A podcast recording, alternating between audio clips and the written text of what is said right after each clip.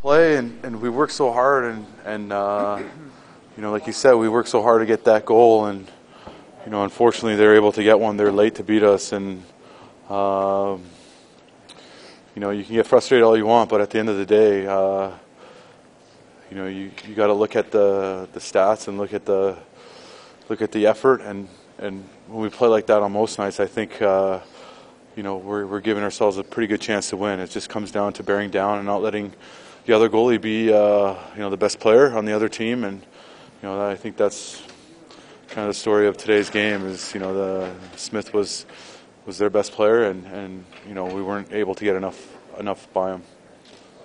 Back-to-back games against that team, Oscar. Just talk a little bit about how you know you want to get points against teams that are behind you in the standings. Disappointing to, to I mean, pick up one. Yeah, yeah. Like you said, it's disappointing to get one out of four points.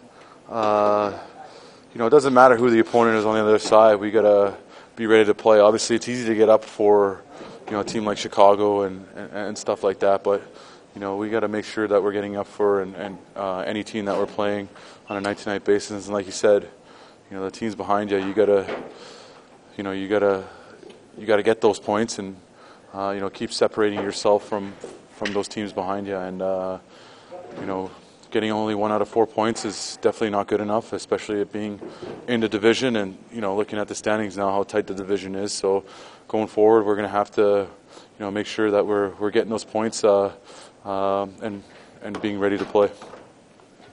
Read that's Milan Lucic.